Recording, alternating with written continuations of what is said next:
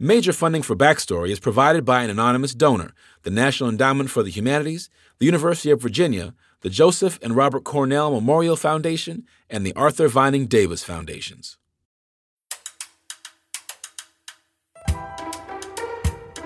From the Virginia Foundation for the Humanities, this is Backstory. Welcome to Backstory, the show that explains the history behind today's headlines. I'm Ed Ayers. I'm Joanne Freeman. And I'm Nathan Connolly. If you're new to the podcast, we're all historians, and each week we explore the history of one topic that's been in the news. And we're going to start off today in Coloma, California, a little town up in the foothills of the Sierra Nevada. 170 years ago this month, a man named James Marshall was working outside a sawmill.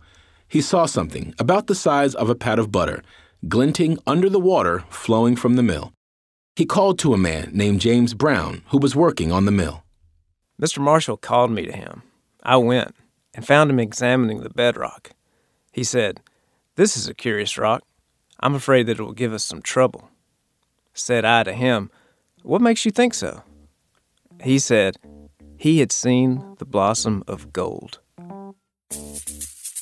That sunstruck speck of gold would spark the biggest mass migration of humanity by sea since the Crusades. That's maritime archaeologist James Delgado. And that mass migration he's talking about, that's of course the California Gold Rush. Over the course of the gold rush, more than 300,000 people arrived from all over the world. They were trying to strike it rich, either in the gold fields or in the new boom towns springing up across California. And no place saw miners or change arrive faster than San Francisco. By 1860, it would be a city of 60,000 people. But when gold was first discovered, it wasn't quite so bustling. San Francisco in January of 1848 was a small village perched on the end of a muddy cove and a population of about 400 people. It was a sleepy little outpost at the edge of the world.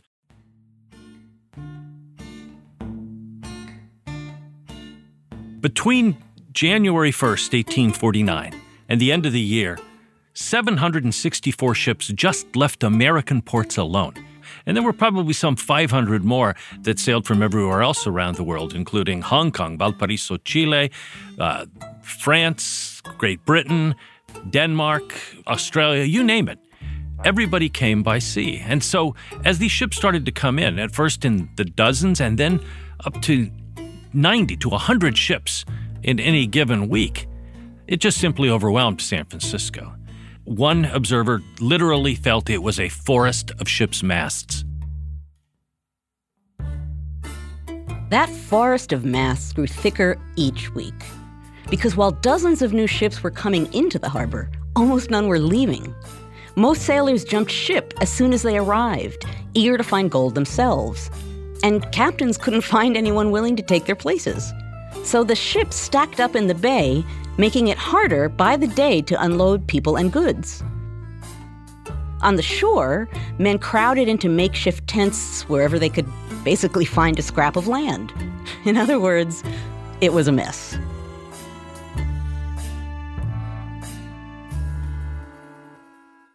San Francisco suddenly became this this central hub, this entrepot, this place in which all the shipping of the world was descending. You needed facilities to house, feed, water these people, and to sell them what you thought or what they thought they'd need. So, how do you do that? When lumber's a dollar a foot, when a nail costs 25 cents, when a brick's a dollar, and we're talking on a scale of times 10 in today's money, if not more. Some entrepreneurial ship owners saw an opportunity. They couldn't leave, but all of a sudden there might be a profit in staying put. All they had to do was beach their ships in the mudflats on the edge of the village. 275 of them were converted into floating buildings. They turned them into warehouses. They turned them into bonded storage facilities for the government. They turned them into offices. They turned them into hotels, even private residences. There was a restaurant in one. And the town jail was in a tiny little ship named Euphemia that was moored right in the heart of the waterfront. Almost overnight, that forest of masts had transformed into a strange new floating city.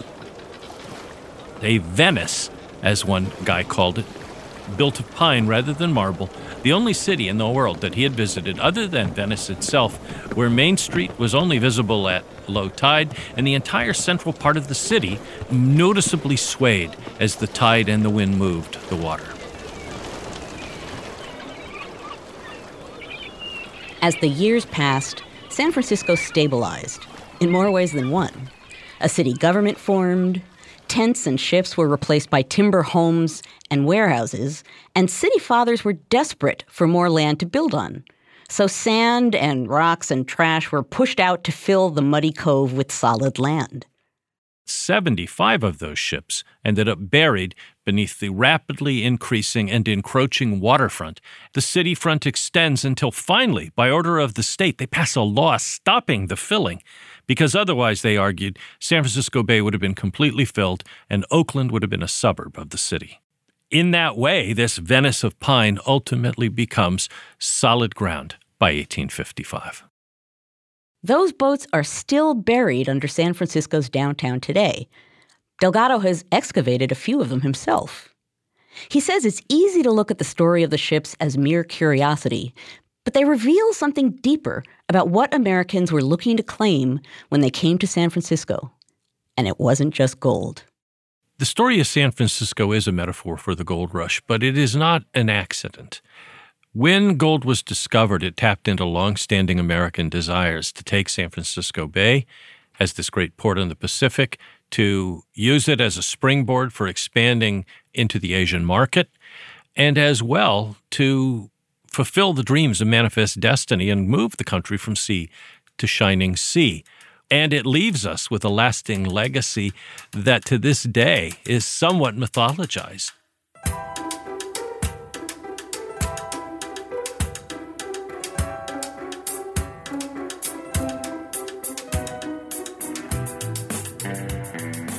So today on the show, we're going to delve into the many legacies of the gold rush, some mythologized, some forgotten.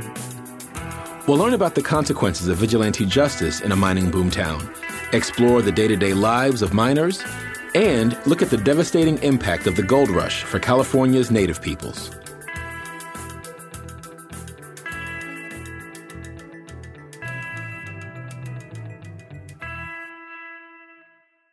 But first, let's step back and explore why men from all over the world were drawn to California in the first place the gold.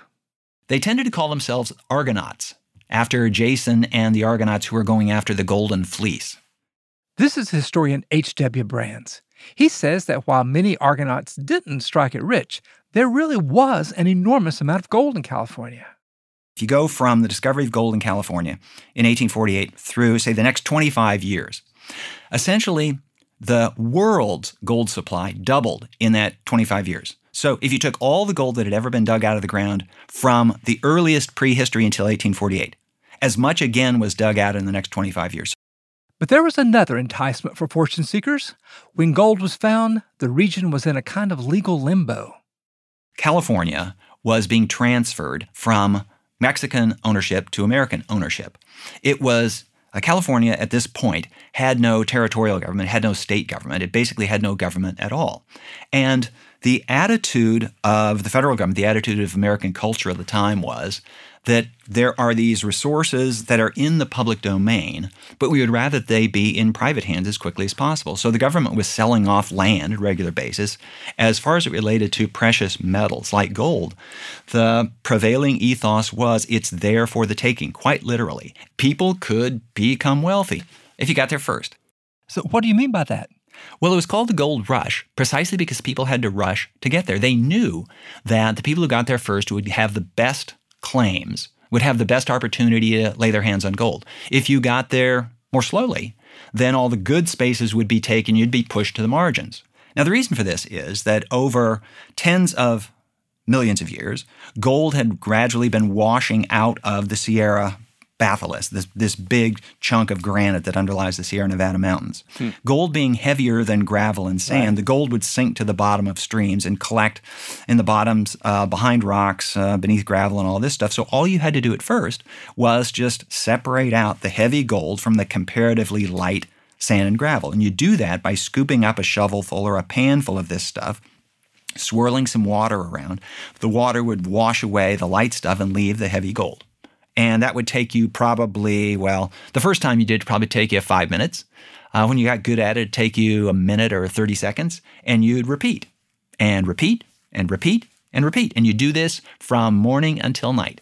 And at least at first, it was open season. You get there, you get the gold, you put it in your pocket, you can walk away.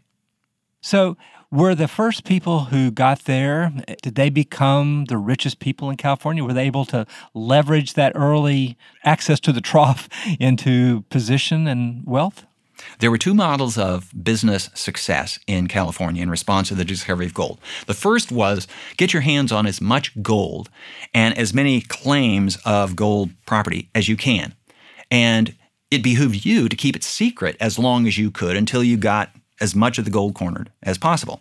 The other model was don't worry so much about mining the gold, instead mine the miners. Right. And there was another guy named Sam Brannan who was who had a general store in the vicinity of the gold fields. And that's exactly what he did. And he was the one in fact who publicized the discovery of gold in California. So he heard that there was gold up in the mountains, and he managed to get his hands on enough to fill up um, a small jar and he went to San Francisco, which was a very sleepy village at the time, but there were a lot of ships that would stop in to, to reprovision. And he started running around the streets of the village yelling, Gold, gold on the American River. And his thinking was everybody who comes to California goes off to the mines is going to have to buy shovels, they're going to have to buy bread, they're going to have to buy boots and all this stuff. And that's the way I will make my money. So let's say that I'm a, an Argonaut going out to the gold fields of California. How much money would a miner have spent? How much would it require to uh, sustain yourself while you were trying to strike it rich? If you were mining gold, painting gold, and you made $10 a day, that was a good day.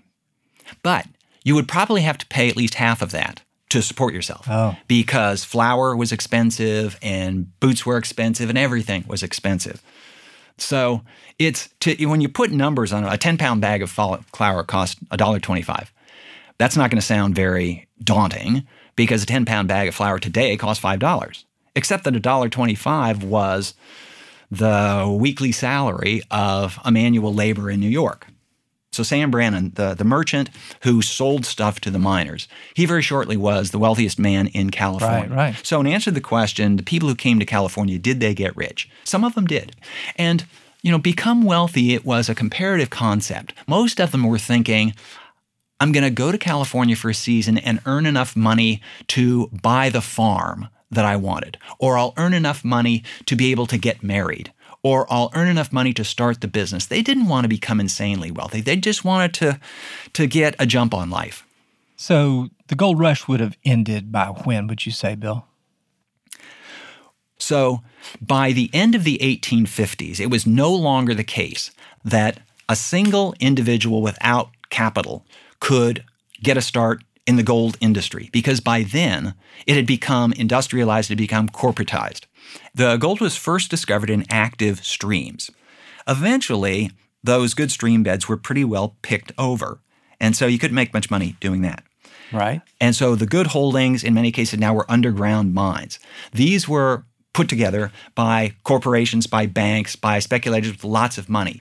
And so if you were going to become a miner, you almost always were a paid employee of an industrial corporation and you were working underground. You wouldn't see the daylight. It wasn't anything like the first, what the first miners went through. You might as well be working in a steel factory back in Pittsburgh, except you were in California and you're deep underground. It sounds even more dangerous than a steel mine or, or steel mill. Sorry. Yeah, it certainly was. And one of the striking things about California is the way it accelerates American history. So the Industrial Revolution in the East right. unfolded over 50 years. In California, it unfolded over about six or eight years. So, obviously, the California gold rush had an enormous impact on the United States. What were its other consequences? I think California changes American attitudes toward what constitutes success and what are the prerequisites of success. Before California, I think in terms of sort of the Benjamin Franklin Puritan model of success, and that is you have to exhibit the right kind of um, attitudes, uh, traits of character.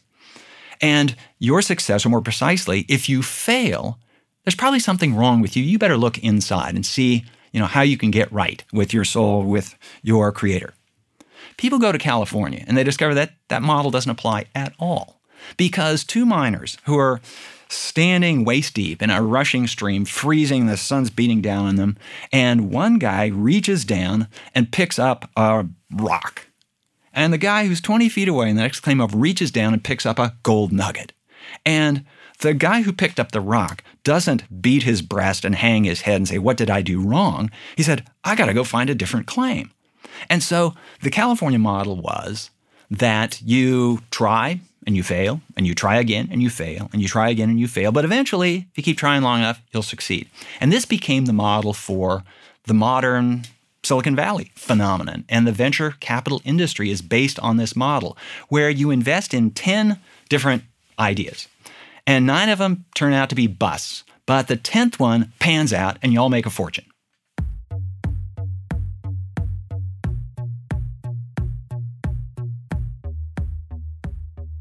H.W. Brands is a historian at the University of Texas, Austin. His book on this subject is The Age of Gold The California Gold Rush and the New American Dream. We also heard from James Delgado, author of Gold Rush Port The Maritime Archaeology of San Francisco's Waterfront.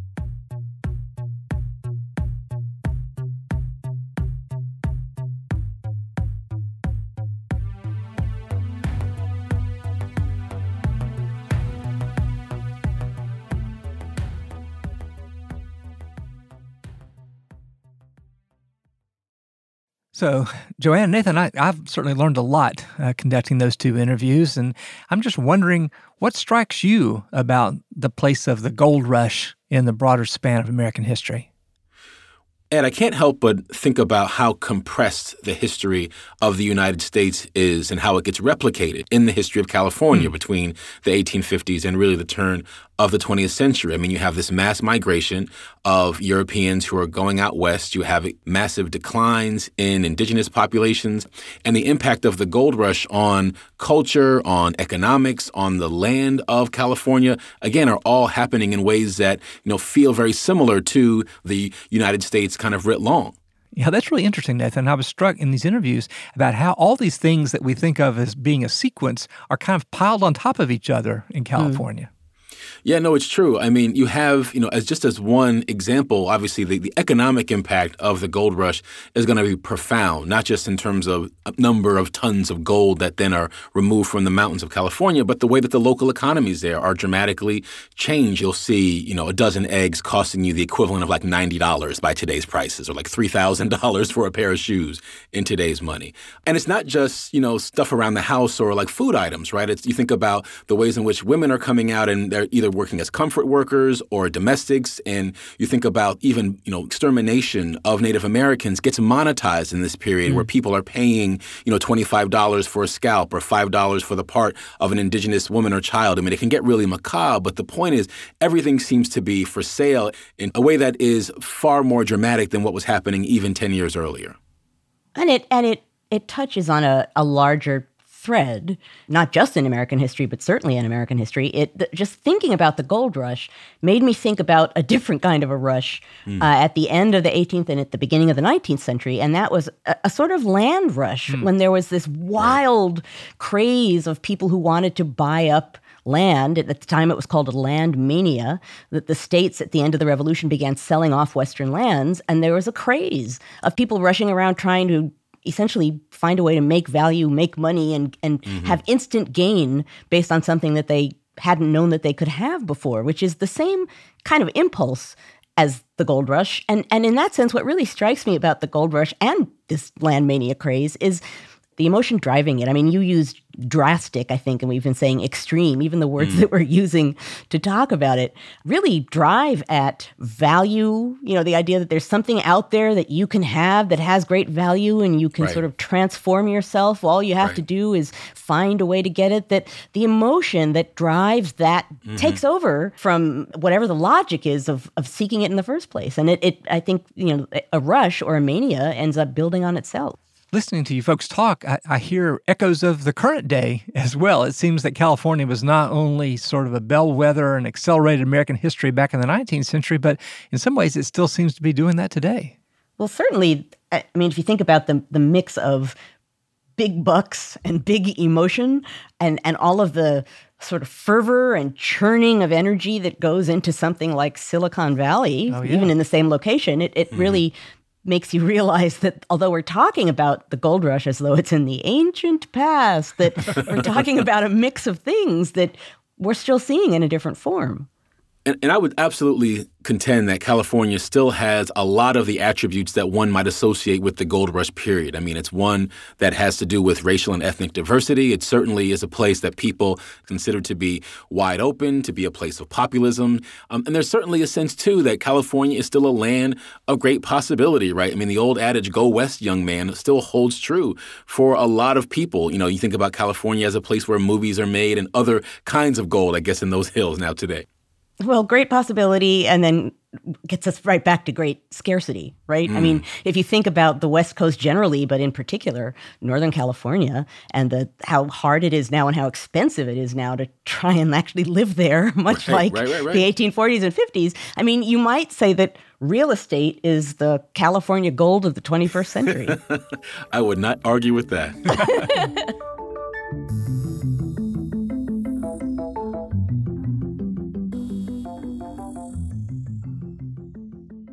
We've heard about how the California gold rush was a global phenomenon, drawing Argonauts from Asia, Europe, South America, Australia, and the US.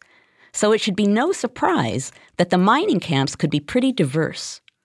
Large numbers of uh, Chilean, Mexican, uh, European, particularly French miners, later Chinese miners.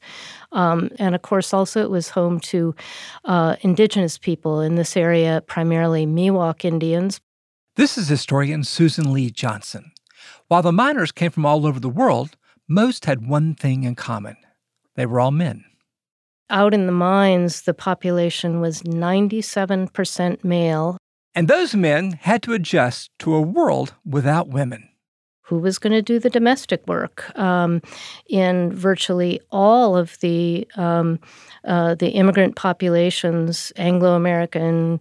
Uh, uh, Chinese, French, Chilean, Mexican. This was work that was generally done by women. Uh, so men had to take up this work themselves, and they came up with really innovative ways to do this. Created cook weeks where, uh, you know, in a, a, a, group of men who lived in a tent or cabin together, um, one man would would do that work for a week and then turn it over to to another man. Um, but also, um, men uh, sometimes hired other men to do this work for them. So, as Chinese started to move into the mines, uh, uh, they filled a niche um, and, and, and became um, laundry workers. And laundry was not work that uh, men did in South China. This was a, a California phenomenon. Hmm.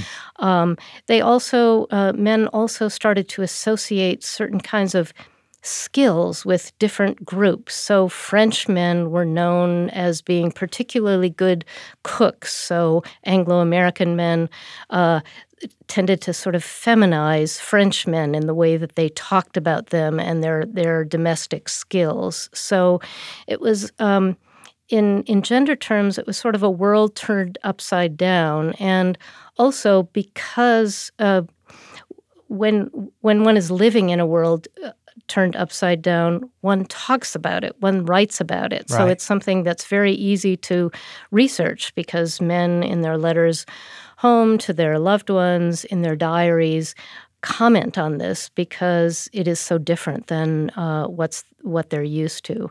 But that's a long time, uh, really, for there not to be many women around. What, what was the consequence of that for camp life? Well, um, they would have had to create their own leisure world by getting up dances, maybe just with a fiddle, and sometimes men would create a female dancing partner by just designating a man who had a patch on his pants as uh, the female partner for a dance. And there is uh, considerable evidence of, of um, intimacy uh, between men um, that uh, at a time when homosexuality as a category of human experience didn't really exist. Right. Um, I don't mean to suggest that the California Gold Rush was some sort of queer paradise. It, it was not. Um, certainly, uh, same sex intimacy was considered a, a sin or a vice, but not a particular kind of sin hmm. or or vice, kind of the same, not not so different as uh, sex outside of marriage. Um, so there were there was a lot of sin and a lot of vice, and this was just another option. So you talked before about how people would describe this and write letters home. I, am assuming that they didn't talk about this as much, or did they talk about it in sort of different kind of language? Well, they talked about it, but it was it, it, generally when they were writing home to, especially to when men were writing to their female relatives, it was never the man writing the letter who was engaged in this behavior. It was right. always other men who yeah. were doing these things. Um, once in a while, a, a, a, man writing to a brother or a male friend would uh, intimate that um, things were pretty wild in California, but uh, generally, um, when men wrote about these things, they were um, talking about other men engaging them in them. Now, sometimes men did write about these things in their diaries. Right. Um, it's kind of needle in a haystack uh, work to try to find these uh, these passages in diaries, but uh, but they are there, and certainly there. You know, it's evident in, for example, divorce records because sometimes uh, women would join their husbands, and their husbands would head to California. Wives would come, you know, a year, two, three, four years later, find that their husbands had in, been engaged in visiting brothels, or, right. or even in one case, a, a woman accused her uh, husband of, of sleeping with men, um, and they weren't very happy about this. So sometimes in divorce records, one sees evidence of what has gone on in the absence of uh, of uh, of wives. Um, before they arrive in California. So you describe this uh, really kind of a freewheeling society that begins there soon after gold is discovered. How long does that maintain that form? I mean, I when I think about the gold rush, I think of a, of a gold rush decade from about 1848 to 1858. Uh-huh. But the the the really freewheeling period lasts about half that long. Uh, so you know, maybe about about five years. So it, it's very short lived. What's interesting, though, is that this pattern uh, kind of repeats itself all over the West for another 50 years, all the way up to, you know, Alaska and right. actually in parts of Canada, you know, for a good half century.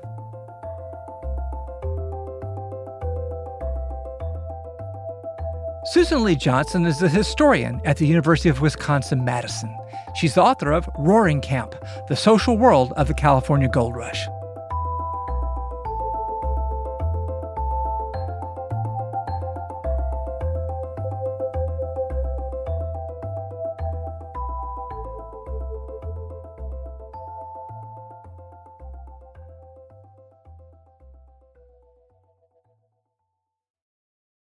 Men certainly dominated Gold Rush California, and that had a lot of consequences for the women who did live there. Consider this famous incident that took place in a town called Downieville, about an hour from Sacramento. On July 4th, 1851, the people of Downieville gathered to celebrate Independence Day. Which is the first year that California gets to celebrate the 4th of July as being part of the Union of the United States of America. This is literary critic Maythee Rojas. She says the town had geared up for a big party. There's a lot of drinking, there is a lot of parades and just a, you know a lot of fun that people are having. Now when I say people I mean mostly men, right? Because that's what makes up the majority of the population. And in terms of who's actually doing the celebrating, it's mostly white men.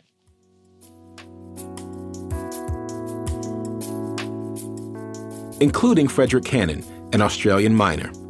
After a night of drinking, he and some other miners ended up outside the house of a Mexican couple.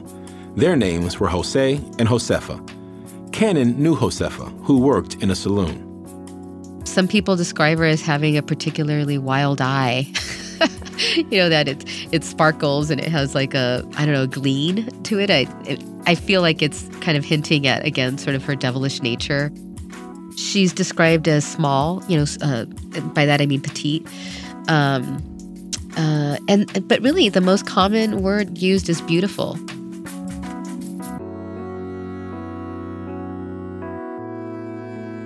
In that evening, Cannon saw that Josefa was home alone. As he's um, stumbling by, and I say stumbling because that is the way it's recorded by various eyewitnesses of that time, he decides to go knock on the door and eventually knocks the door down off its leather hinges and enters. No one knows what happened inside Josefa's home that evening. Cannon went in alone as his friends waited outside. Eventually, he emerged and he and his companions went on their way.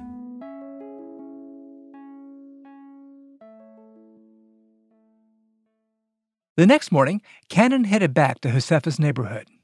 Because this is also the same street that a doctor lives on that offers hangover medication to minors who have drank too much. And so, as he passes by her door, her husband, who's now home, rushes out, very upset, and starts demanding that Frederick pay for the door. They argued, and Josefa soon joined in on her husband's side. And then what's really interesting is then the conversation turns to Spanish. So at some point, the people who are witnessing it don't actually know what's being said. but because Frederick seems to have enough of a handle of language to be able to argue with them, but it does grow incredibly heated. A small crowd gathered. One person later said that Josefa seemed more agitated than her husband, but the argument took a fateful turn when Cannon apparently calls her a whore or something of the like, and she then demands that he repeat those words to her inside of her own home. And he follows, and she has a knife and stabs him with it inside the home, stabs him in the heart, and he stumbles out and uh, I mean, it's a deep enough wound that he dies almost immediately. One eyewitness would write that Cannon fell with one last groan at the feet of the beautiful woman who threw her knife, dripping with blood, on the ground.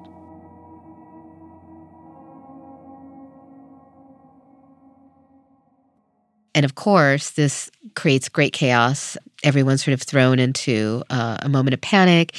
There was a, a great sense of injustice. How could this miner have been killed by a Mexican woman? There's just so much indignation about it. Downieville, like many gold rush towns, didn't have a formal legal system at this time. Nevertheless, the townspeople threw together a hasty jury trial several of the reports refer to the person who sort of heads up the jury uh, as Judge Lynch. I mean, it was very vigilante. A few people tried to come to Josefa's defense, but the angry mob would have none of it. And within a few hours' time, Jose is run out of the town completely. He's exiled, and Josefa sentenced to death. She was hanged but not before getting in some famous last words. Perhaps this is just dramatic, but it's interesting that it shows up in multiple accounts. They say that she said, If I had to do it again, I would.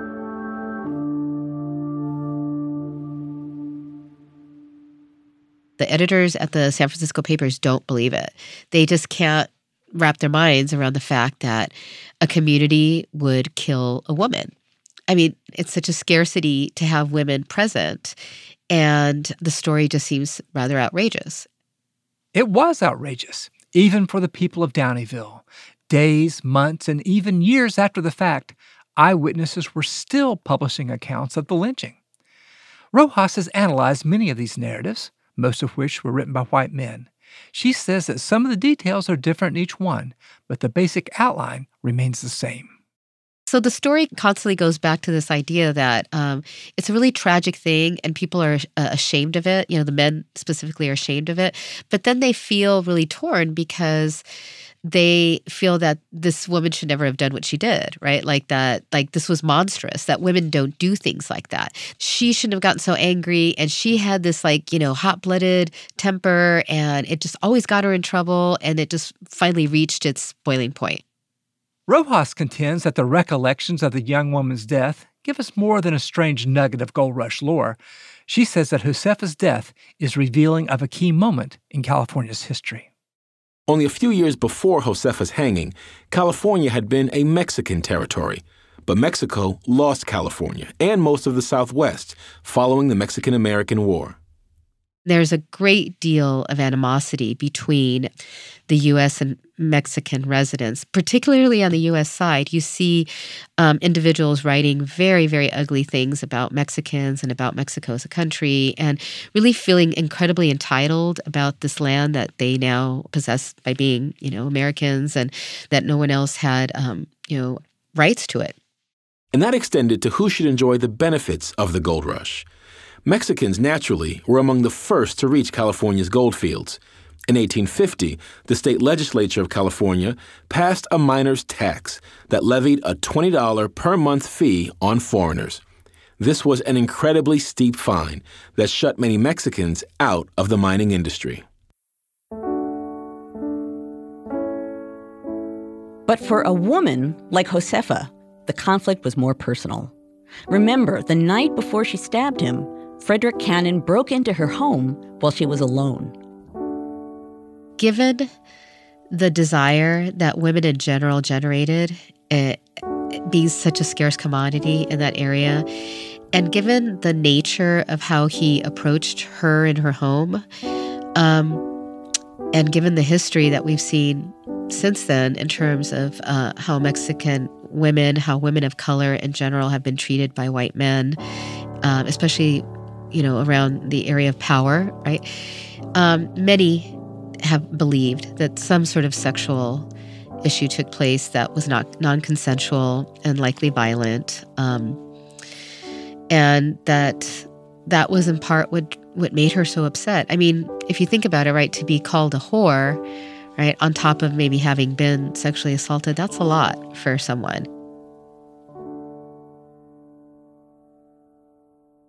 Rojas says that all of these factors fed into that explosive moment in Downieville.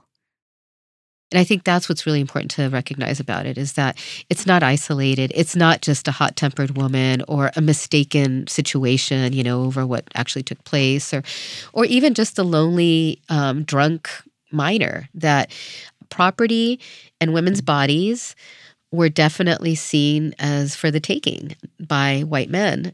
And maybe that's why Josefa committed the horrific crime that led to her death. I think her bravery, you know, in speaking out, um, in defending herself, defending her honor, it was a, a kind of resistance.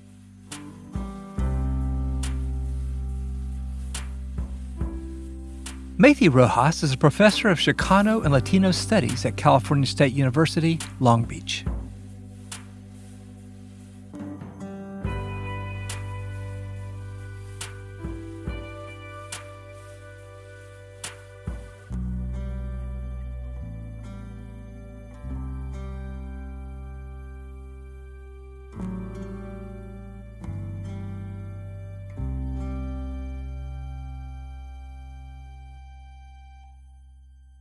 Now, we've spent quite a lot of time on the show today talking about the people who came to California during the gold rush.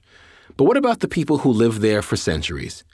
Before becoming a U.S. territory, California had been colonized by Spain, Russia, and Mexico. Colonization had been devastating to native peoples. Those living along the coast were often forced to convert to Catholicism and to labor in the Spanish missions, or on private ranches. Overworked and underfed, many died of infectious diseases. By the 1840s, perhaps 150,000 native people remained in California. The majority lived in the rich Central Valley or in the foothills of the Sierra Nevada, the very places where miners would soon be heading to find their fortunes. I recently spoke with historian Benjamin Madley. He says that as Americans arrived, they brought a new, targeted violence against the California tribes. That violence was inflicted by the state and federal governments, as well as by everyday people. They all justified enslaving and killing Native peoples as the unavoidable consequence of American expansion. Once gold is discovered, the killing accelerates quite rapidly, particularly as an influx of prospectors and 49ers moved south from Oregon. And these Oregonians just mm. saw them as a dangerous problem to get rid of, an obstacle between them and the gold. But the turning point is really in late 1849 early 1850, there there were these two white slaveholders living on the shores of Clear Lake named Stone and Kelsey, and they routinely raped California Indian women, tortured them to death, reportedly shot them to death for entertainment. And so the Pomo and Wappo people who were living under their rule rose up and killed the two of them. And so, in response, vigilantes first murdered and massacred large numbers of California Indian ranch workers and farm workers in the Sonoma and Napa Valley. And then the United States Army launched two separate genocidal killing campaigns. And, and why was that the turning point? That was the turning point because the initial vigilantes who killed large numbers of California Indian people in Napa and Sonoma counties became the subject of the very first case of the new California State Supreme Court, and all eight men were released on bail. So, this communicated a strong message to the people of California about how the state legal system was going to respond to the mass murder of Indians. And that was by granting Indian killers a pass. So, what did the government do other than sanction this, other than look the other way? California governors authorized 24, that's two dozen, separate state militia expeditions against California Indians between 1850 and 1861. And these expeditions killed at least 1,340 California Indian people. At the same time, the state raised three separate bills that raised over $1.5 million, a huge amount of money at this time in history, for Indian hunting militia operations. And so these state militia expeditions then inspired, I think, over 6,400 murders of California Indian people by vigilantes. And when I first began the research, I thought that the killers must have been some kind of rogue element, but state endorsement for this genocide was only very thinly veiled. In 1851, California's first governor, Peter Burnett, declared, and I quote, that a war of extermination will continue to be waged until the Indian race becomes extinct. So, making a race extinct is almost the exact definition of genocide, right? Yes, and between 1846 and 1873, California's indigenous population plunged from perhaps 150,000 people to just 30,000. So wow. we know that diseases, dislocation, and starvation caused many of these tens of thousands of deaths. But the near annihilation of California's Indian population was not, as it is often described, the unavoidable result of two civilizations coming in contact for the first time. This was actually a case of genocide, sanctioned, paid for, and facilitated by state and federal officials. For example, in 1852, California's U.S. Senator John Weller, who later became the state's governor in 1858, he told his colleagues in the United States Senate that California Indians, and I quote, will be exterminated before the onward march of the white man. And he insisted that the interest of the white man demands their extinction. So this was not a crime that was hidden. Right. This was something that you could read about almost every week in every little newspaper up and down the state of California. So, do the indigenous people fight back? They do, but it's difficult for them to do so, and I'll tell you why. So, attackers frequently surrounded California Indian villages and opened fire at dawn or under moonlight when Indian people were asleep.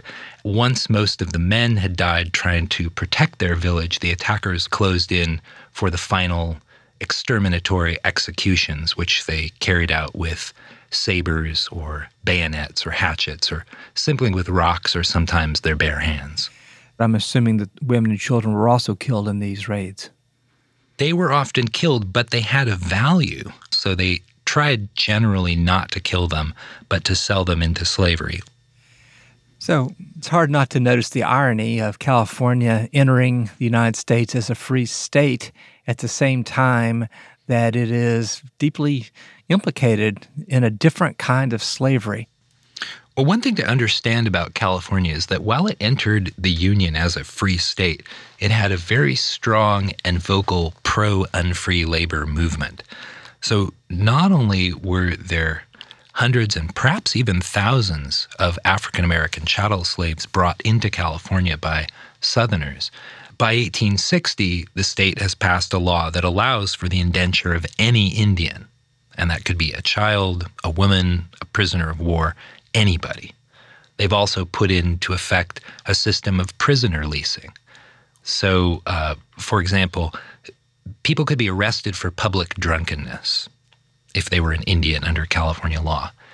White people would then hire them as leased prisoners by paying the judge for a week of their labor. And then at the end of that week, they would give them hard alcohol. Then they would immediately be rearrested for public drunkenness and then leased out again, often to that very same person who had incriminated them by giving them the alcohol in the first place. Wow. So, as everyone knows, back in the East, people are arguing passionately about African American slavery. Do people draw analogies from one way or the other to that trade and that uh, subjugation? Absolutely. One of the really interesting things that happens in California is that sometimes free soilers, the very people who are arguing for the abolition of slave labor, they seek to justify the massacre of California Indians as the erasure of California's pre existing unfree labor economy under Mexican rule. So let me get this straight. So they're actually engaging in this genocidal behavior because they want to erase slavery. That was sometimes the case. Yeah, wow. Do you think the gold rush appreciably changed this history? Did it accelerate it? Did it give a rationale for all this killing, or is this something that would have happened anyway? The gold rush was absolutely central to the genocide of California Indian people. It attracted the largest mass migration of the 19th century in the United States hmm. to California. Before the gold rush, there were perhaps 13 or 14,000 non Indian people in California. By 1860, that number exceeded 360,000 individuals. Wow. So there was a huge influx of manpower to carry out the actual killing. By the same token, the gold in California's natural environment provided a huge amount of money with which to carry out the killing. California politicians knew from the beginning that the federal government would reimburse them for the money they had expended on killing California Indian people because California's mining operations were providing so much money, a massive injection of capital to the national economy and to the federal treasury. Uh, my sense is this is not a central feature of the story of the gold rush. It, did I just miss those days of school? You did not miss anything. What has changed uh, very recently was that the governor of California, Jerry Brown, acknowledged that what happened in California was, in his words, an actual genocide. Does that have practical consequences?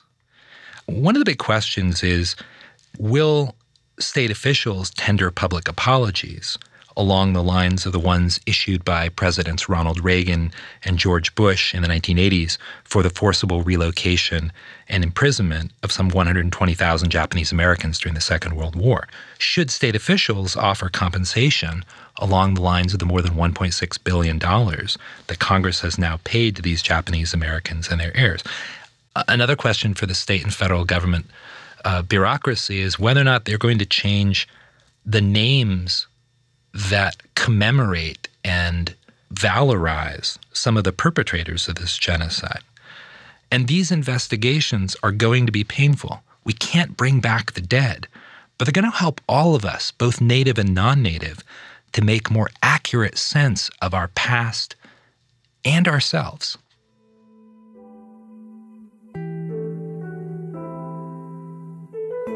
Benjamin Madley is a professor of history at UCLA and the author of An American Genocide The United States and the California Indian Catastrophe, 1846 to 1873.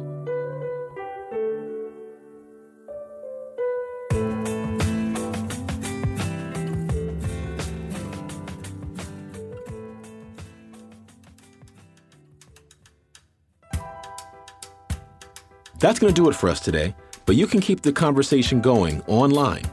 Let us know what you thought of the episode or ask us your burning history questions. You'll find us at backstoryradio.org or send an email to backstory at virginia.edu. We're also on Facebook, Tumblr, and Twitter at Backstory Radio. Whatever you do, don't be a stranger. This episode of Backstory was produced by Nina Earnest, Emily Gadek, and Ramon Martinez. Jamal Milner is our technical director. Diana Williams is our digital editor, and Joey Thompson is our researcher. Additional help came from Anjali Bishash, Sequoia Carrillo, Emma Gregg, Courtney Spagna, and Aaron Teeling. Our theme song was written by Nick Thorburn. Other music in this episode came from Ketsa, Poddington Bear, and Jahzzar. Special thanks this week to Kelly Jones and to Joey Thompson, who lent us his voice as well as his research. And as always, thanks to the Johns Hopkins Studios in Baltimore. Backstory is produced at the Virginia Foundation for the Humanities. Major support is provided by an anonymous donor, the National Endowment for the Humanities, the Provost Office at the University of Virginia, the Joseph and Robert Cornell Memorial Foundation, and the Arthur Vining Davis Foundations. Brian Balogh is Professor of History at the University of Virginia and the Dorothy Compton Professor at the Miller Center of Public Affairs. Ed Ayers is Professor of the Humanities and President Emeritus at the University of Richmond. Joanne Freeman is Professor of History and American Studies at Yale University. Nathan Connolly is the Herbert Baxter Adams Associate Professor of History at the Johns Hopkins University. Backstory was created by Andrew Wyndham for the Virginia Foundation for the Humanities.